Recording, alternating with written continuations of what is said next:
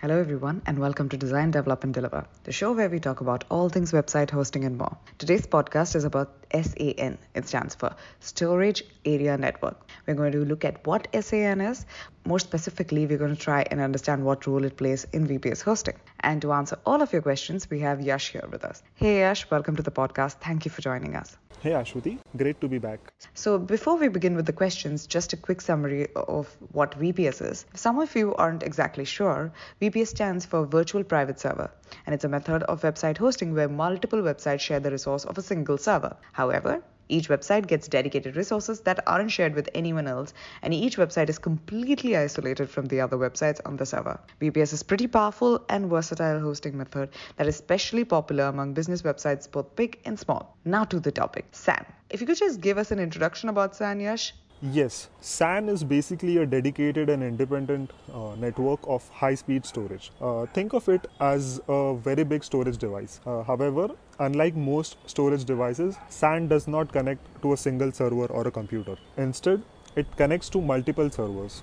Imagine uh, 10 computers running off the same hard disk. That hard disk is what SAN is it's just a bit more intelligent. So rather than each server thinking that it's connected to an external storage device, SAN enables servers to think of it as a simple memory device that's actually connected to it, as if the device is attached to the server itself. So, it's a big storage device that a lot of servers use, but each server thinks it's a physical device attached to itself. Exactly. There's just one other aspect to it. SAN also allows for sharing of information. So, let's just say there's an office where there are uh, 50 computers. The marketing team is developing content, the accountants are keeping the books, the techies are coding, and so on and so on. However, there are things that everyone needs. So, the company's workflow dashboard, for example, everyone needs access to it. Managers need to know what subordinates are doing. You get the idea. SAN allows for sharing of information as well. So, depending on restrictions and configurations and whatnot, SAN will share information between the devices. So, just one question before we address SAN and VPS.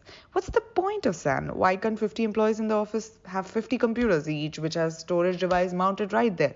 Ah, yes. So, this is where uh, we get into the advantages of uh, centralization of data. For starters, it's much easier to maintain a single storage device rather than 50. It's easier to secure it, it's easier to take and maintain backups, it is easier to scale. Basically, it is much easier to maintain one piece of hardware. The second point is that of speed. When you're using a LAN connection of some port, you will end up having bandwidth bottlenecks. It's bound to happen but with uh, SAN, that's not a problem. So there's a significant improvement in efficiency and performance. Now, if you could tie all that with VPS. Of course. So, if a VPS provider is using a SAN system instead of uh, the conventional uh, storage, you have huge advantages. For starters, your website data is likely to be much more secure.